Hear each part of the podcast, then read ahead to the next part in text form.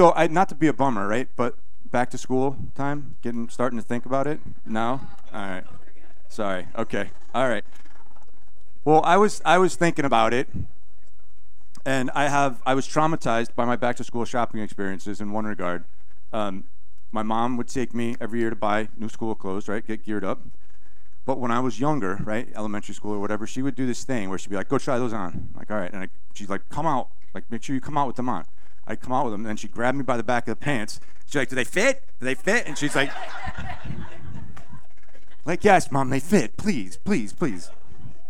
So the other thing that um, I don't think this was unique to my mom that I've heard and that I know that parents do is the um, oh, it's okay, you'll you'll grow into it, right? You'll grow into it. See if this works. right? I got too far away. All right, I'm not a cat person, but this was cute. If it works, go. And last one. Mom, mom says I'll grow into my ears. That's the caption. So this is actually, believe it or not, this is where we're at in the book of Philippians. That's a good job, Timothy. Good job, buddy. Um, we are we're in chapter two, verses 12 through 18, and we're going to be thinking about studying, digging into Paul's encouragement to work out our salvation with fear and trembling. Right? In other words, to grow up, to become spiritually mature, to grow into something that's already ours, and that's the salvation that we have in Jesus. So we're going to jump right in, and I'm going to read uh, chapter 2, starting in verse 12. Therefore, my dear friends, as you have always obeyed, not only in my presence, but how much more in my absence, continue to work out your salvation with fear and trembling. For it is God who works in you to will and to act according to his good purpose.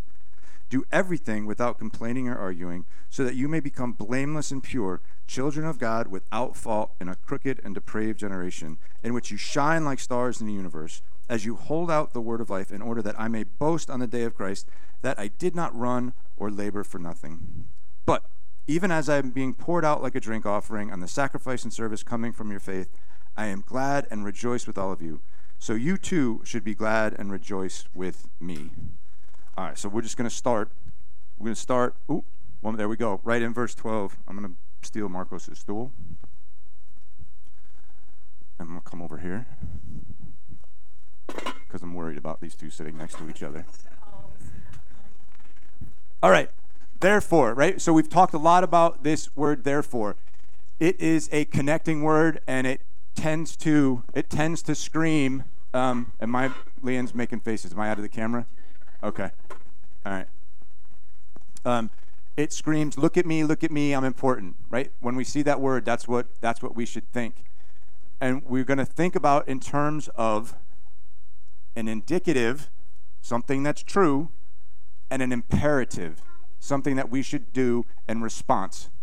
Okay? That's big big words, but it just means a truth and how we should respond to that truth. So, the therefore points back to, if you remember 2 weeks ago, we looked at 5 through 5 through 11. Jesus who did not consider equality with God something to be grasped, humbled himself and became obedient to death, even death on a cross. Therefore God exalted him to the highest place.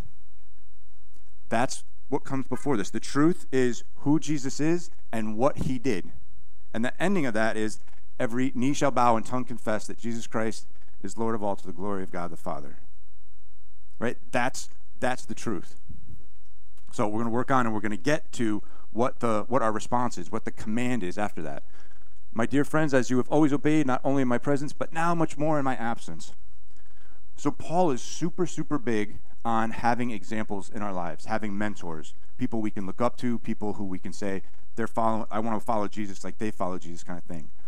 However, our examples, our mentors, the people who are a few steps ahead of us, cannot live our faith for us. Right? This is what Paul is calling out. I want you, Philippians, to own your faith. You do it when I'm there. Great, good on you. Do it all the more when I'm not there. We need to own, as individual believers, we need to own our faith. It needs to be ours. We can't rely on the faith of other people. having said that, right, there will be mo- there have been moments in my life where I have been hanging on by my fingernails, and it actually has been the faith of other people and their faith that helped me through. And think about some of the gospel accounts, right? The um, the paralytic that was healed, he was lowered to the roof and healed. It was the faith of his friends that Jesus responded to, right? So we got to have both of those things. We got to have those people around us who love Jesus, and we got to be we got to be striving to grow into that that maturity. All right, here's kind of the crux of the deal: to work out your salvation with fear and trembling. To work out your salvation. First thing, what this is not. This is not earn your salvation. Right? Salvation is verses 5 through 11. What Jesus did, what he has already done, who he is. That's a constant. That is already, like for those of us who have wrestled with that and, and come to believe it and live by it and commit ourselves to it, it's already true. That's it. Now, our job is to grow up into that, right? To grow up into that. It's something that's already true of us. And we have to take an active role in who we are becoming. Okay?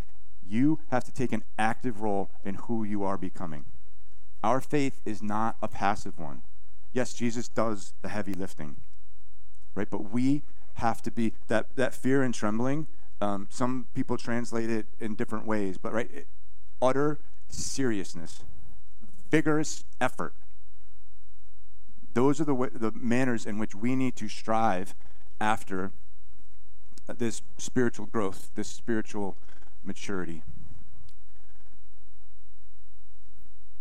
So it's not it's not physical, right? This is not a physical maturity that we're talking. I'm not talking about actually going and working out. This is a um, a mindset that we want to develop. And when I say mindset, I mean whole brain, right and left brain. We need to be serious about our study and our pursuit and the accumulation of information, not for information's sake, but for transformation's sake, about Jesus. And at the same time, we need to be very serious, vigorously aggressive about pursuing the things on the right side of our brain, our emotional health, our spirit, like the, the way our feelings and our emotions are tied together. That side of our brain actually is more powerful than the other side of our brain. It works faster. And if we ignore it and we just rely solely on what we know and the choices we make, one of the downsides of that is we become Christians who do not look or sound or think or act anything like Jesus.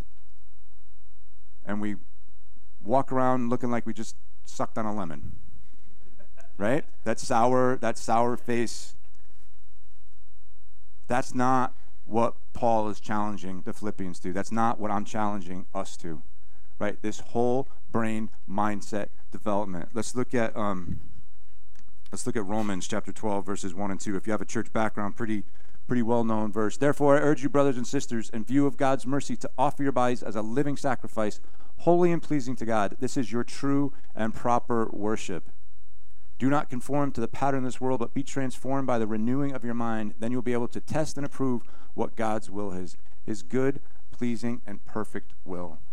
The task of growth and spiritual maturity is a lifelong process of continually laying ourselves down before God and submitting to Him and following His direction and His guidance. Sometimes that's hard, sometimes that's easy, but that's that's the call on us. Oop, back one. Go back. Okay. For it is God who works in you. Therefore and for work together in this. Okay? Therefore points to Jesus, our motivation and the causation, that word I made up last time. The for is the how, right? It points to the power. How are we going to do this? How are we going to grow in things like humility and obedience? How are we going to become spiritually mature? And that has to do with God who works in us. Our faith, there are parts of our faith that are just mystery, is the only really word, right? The fact that our God exists has existed eternally in three distinct persons, but is still yet one, is one of the mysteries of our faith. But this God who works in you is the Holy Spirit. It's the person of God who comes and dwells inside of us. I want to read to you a little bit of a longer passage from the Gospel of John that points out a lot of the work of the Holy Spirit and how the Holy Spirit propels us into this um, into this spiritual maturity. This is John chapter 14, starting in verse 15. If you love me, you will obey what I command, and I will ask the Father, and he will give you another counselor, that's the Holy Spirit, to be with you, the Spirit of truth. The world cannot cannot accept him because it neither sees him nor knows him, but you know him, for he lives in you and will be in you. I will not leave you as orphans. I will come to you. Before long, the world will not see me anymore, but you will see me. Because I live in you, you will also live. On that day, you will realize that I am in the Father, and you are in me, and I am in you. Whoever has my commands and obeys them, he is the one who loves me. He who loves me will be loved by my Father, and I too will love him and show myself to him. Then Judas, not Judas Iscariot, said, But Lord, why do you intend to show yourself to us and not to the world? Jesus replied, If anyone loves me, he will obey my teaching. My Father, well, let's just stop right there for a second. Make sure we have the order of that right. Right? We don't um, obey God so he loves us.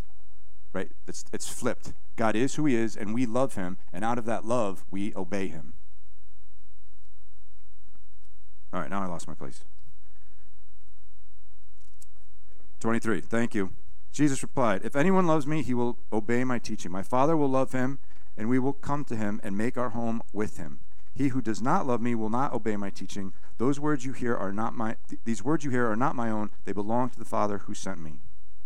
All this I have spoken while with you, but the counselor, the Holy Spirit, whom the Father will send in my name, will teach you all things and will remind you of everything that I said. Peace I leave with you, my peace I give to you. I do not give to you as the world gives. Do not let your hearts be troubled. Do not be afraid. So, this is Jesus talking to his disciples the night before he dies. And he's preparing them for what's coming next. He's preparing them for what's coming next. They will never be alone, right? The couple of truths that I wanted to point out from these verses the Holy Spirit is with you to help you, and he will be with you forever. He lives with you and will be in you. The Holy Spirit is in you. Teach you, He will teach you all things and remind you of all things.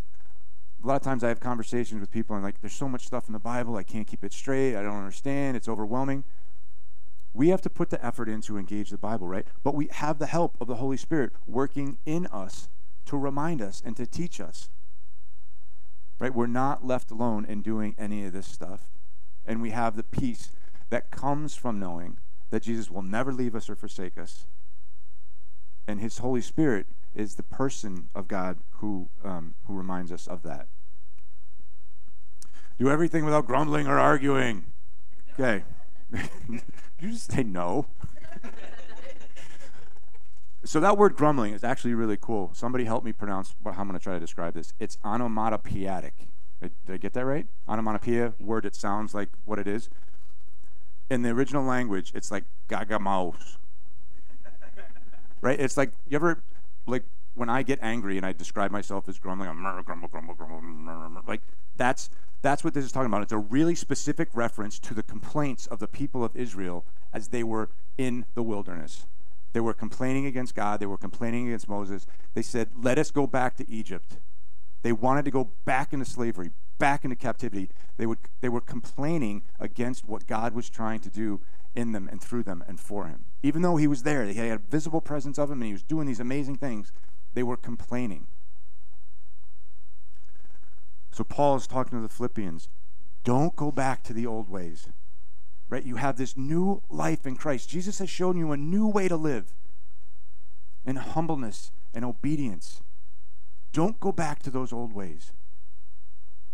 So we have to stop and think what are our old ways? What are those things from our life prior to when we came to know Jesus that still can sneak in and trip us up?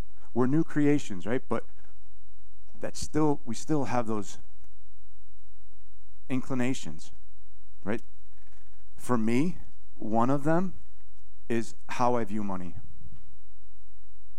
I spent my, my growing up years swearing that I would make enough money to take care of my family. I would, I would, I would just I would make a lot of money. That was my goal growing up, and I felt like that was the best thing that I could do to take care of my family. And sometimes,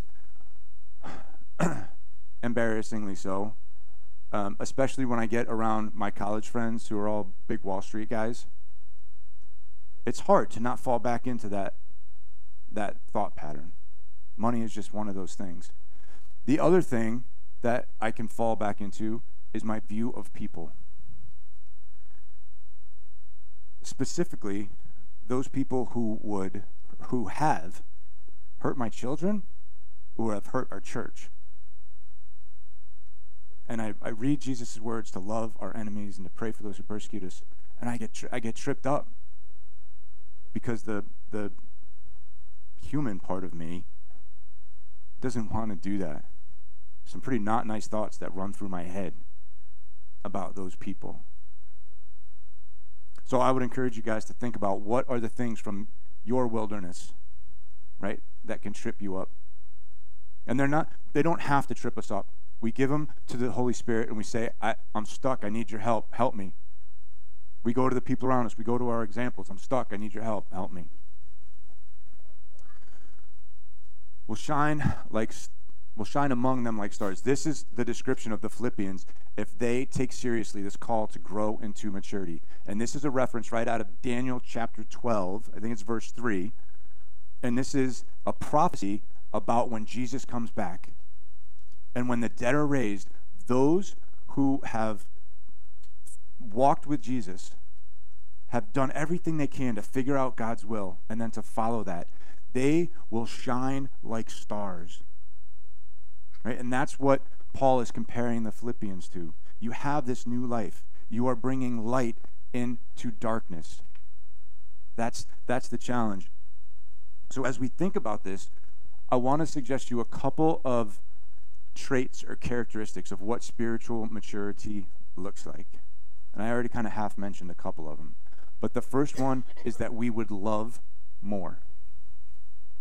Right? And not just those people who are easy to love those people who are just like us, those people who we get along with, but those people who are different. I, I, I maybe this probably wasn't a good idea, but um, in my head, I'm thinking about just like all the don'ts that come up, right? People who I don't like, people who don't like me, people who I don't have anything in common with. Those are the people who we, as followers of Jesus, need to work on loving all the more. Right? So love more, fear less, we need to trust in Jesus and the work of the Holy Spirit with things like our children, right? As a parent, we tend to fear what's going to happen to my kids? What if they make a bad decision? What if they do this? What if they don't do that?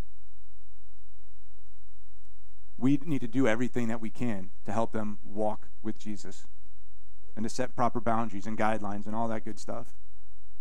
But we can't live their life for them. We can't control their decisions. We can't let that fear. And my, my boys are, they're grown men. They're 20 and 24.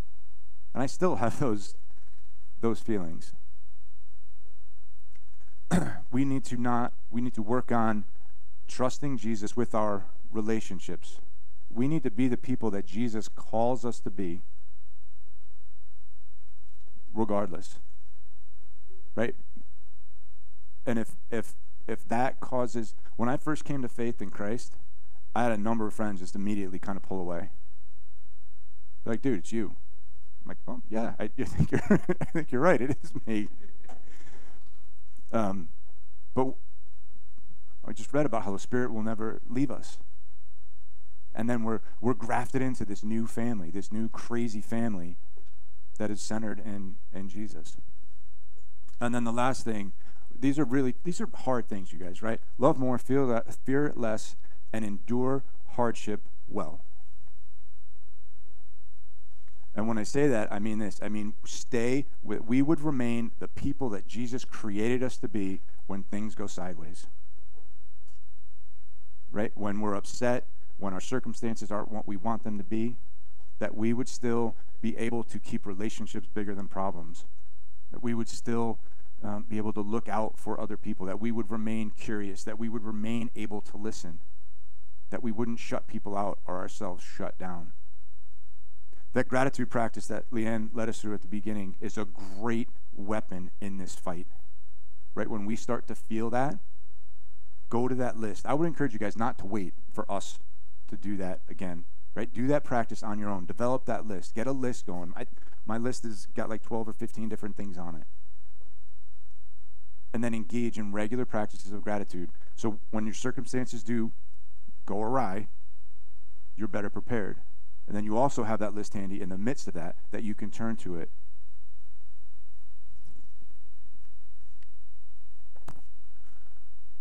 I will be able to boast. Paul's boasting is not like our boasting, not like my boasting. Paul boasts in a handful of things, right? First, he boasts in the Lord. Number of times in the New Testament, he talks about how he boasts in the Lord. He boasts in, like I was bragging on Justin, he boasts in the Philippians. He boasts in the Corinthians. He boasts in the Thessalonians and the, the work that God is doing in them. And m- most interestingly, he boasts in his sufferings and his weaknesses because it's in those things where Jesus is made much of and a bright light is, is shown upon him. Those are the things of Paul's boast. This term drink offering is kind of a funny thing. It's a sacrifice, right? It was part of the Old Testament sacrificial system, but it wasn't just a, a Jewish thing. The pagan religions around them also um, participated. And basically, there would be some other kind of sacrifice, an animal or whatever, and there would be usually alcohol that would get poured out on top of it. And the idea was that to the person doing the pouring, like it was a waste of, of a drink, but it was poured out to God. It was done on behalf of God an easier way to think about it, it's just it's a it's a sacrifice, right? Paul is willing to be a sacrifice on behalf of the Philippians. And he's trying to encourage them in that, and it should not upset them. All right, verse 18. Be glad and rejoice with me. So Paul's doing a couple things here, right? He's reminding the Philippians that joy and hardship can go side by side. He's writing this letter from prison. And yet, this is his joy letter. He talks about be joyful, rejoice, joy, joy, rejoice throughout this letter. And he wants them to share in that feeling with them. That's why we called this together. They are joyful together. They rejoice together. They pray together. They suffer and sacrifice together. He also wants them to be prepared for whatever might come. He's in jail and he knows that they could come for him any day. I'll see you in the morning. I will most likely kill you. Thank you, Amanda. Thank you. There's a Princess Bride reference. It's got thrown in there. Um, but Paul wanted them to be prepared for any any situation, and he wanted them to move their faith of their own, like we talked about. Um, all right. So, what? How? I wanted to give an example of um, what this might look like, right? Not, and it's not a, a biblical example, but we could definitely, we could definitely carry it over. Back in the day, um, when Madison was in Trumbull was still a junior high school, they had a football team. Any any Madison alum? Anybody? All right. So back in the day, seventh, eighth, ninth grade, and there was a football team, and you couldn't play football for the school in seventh grade. You were too young. You had to wait till you were eighth or ninth grade and nobody in eighth grade really got to play. They were just kind of like blocking dummies. First day of, eight, you know, I'm in eighth grade. We show up, and it was like we're going through camp, a couple couple days in, and we're running. It's you know, it's August. It's a thousand degrees, a thousand percent humidity, and everybody's just miserable. and me and my buddy Frank, we're kind of like in the back of this. We're doing laps, and the coach yells out, "He's like, hey, Cicero, the leaders are up here. I'm like, oh, okay. I really didn't want to run any faster, but I didn't feel like I could. but the point is, is that the coach saw something in Frank and I, and he called it out. He spoke a truth to us. And then he gave us examples of what that truth looks like.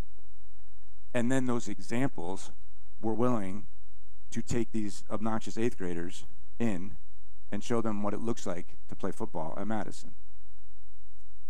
And then we were willing to do the work. Right? So there's a truth that's spoken, the indicative. Jesus, who he is, what he did, his sacrifice for us. There's the imperative grow up, grow into your spiritual maturity. This room is filled with examples of people at different phases of their spiritual maturity who would be more than happy to have you tag along with them. You need to decide, I need to decide to do the work. That's what that call to work out our salvation with fear and trembling. We have the power of Jesus. We have his example. Right? We have the command. We have the power of the Holy Spirit within us. We have the examples of our brothers and sisters around us. And as I was preparing, I'll end with this. The band, you guys can come back up. Um, couple of different commentators gave different versions of that shine like stars thing. When we are willing to commit to who Jesus is and to growing spiritually, to do the work to grow spiritually, yeah, we'll shine like stars. What does that mean? We bring light into dark places, right? We bring a breath of fresh air into a world that's filled with the stench of sin and death.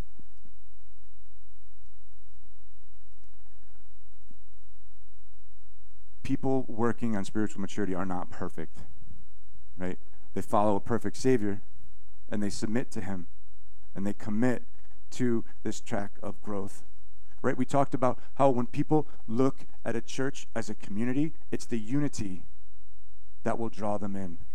When people look at us as individuals, it's our spiritual maturity that will draw them to Jesus. That's our challenge, you guys. That's our challenge. Let's pray. Thank you, Jesus, that you have given us this salvation for our receiving.